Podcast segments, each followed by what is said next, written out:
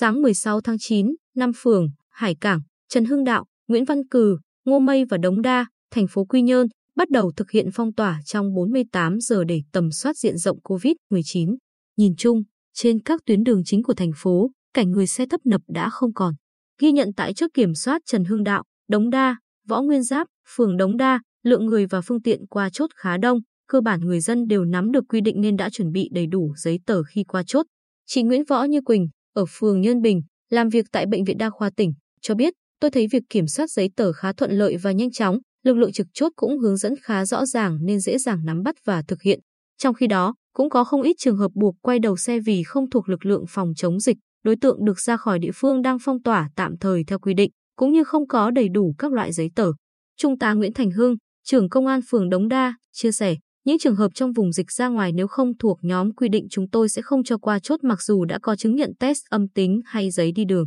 Còn đối với những trường hợp phải đi qua địa bàn phường thì chúng tôi cũng hướng dẫn họ đi theo hướng quốc lộ 19 mới để đảm bảo an toàn phòng dịch. Tuy vậy, cũng có một số trường hợp tỏ ra khó chịu do không được lực lượng chức năng cho qua chốt. Được biết, để đảm bảo lực lượng tại các chốt, ngay trong chiều 15 tháng 9, Công an thành phố Quy Nhơn đã tăng cường hàng chục cán bộ chiến sĩ về năm phường để thực hiện công tác kiểm soát tại các chốt thuộc các khu vực phong tỏa. Ngoài ra, Công an thành phố cũng chủ động bố trí lực lượng cảnh sát giao thông để phân luồng giao thông trên toàn thành phố, phân bổ thêm lực lượng cảnh sát hình sự, trật tự để đảm bảo an ninh trật tự tại các khu vực phong tỏa, cách ly và trên toàn thành phố. Liên quan đến quy định về việc qua, lại chốt phong tỏa, sáng 16 tháng 9, Ủy ban nhân dân thành phố Quy Nhơn hướng dẫn cụ thể hơn. Theo đó, công dân được ra khỏi các địa phương đang phong tỏa tạm thời gồm các công dân đang công tác tại các đơn vị trọng yếu, gồm các đơn vị tham gia lực lượng tuyến đầu chống dịch của tỉnh, thành phố và phường, xã, các đơn vị thuộc các ngành thiết yếu, cung cấp dịch vụ điện, nước, dịch vụ đô thị, cảng, xăng dầu,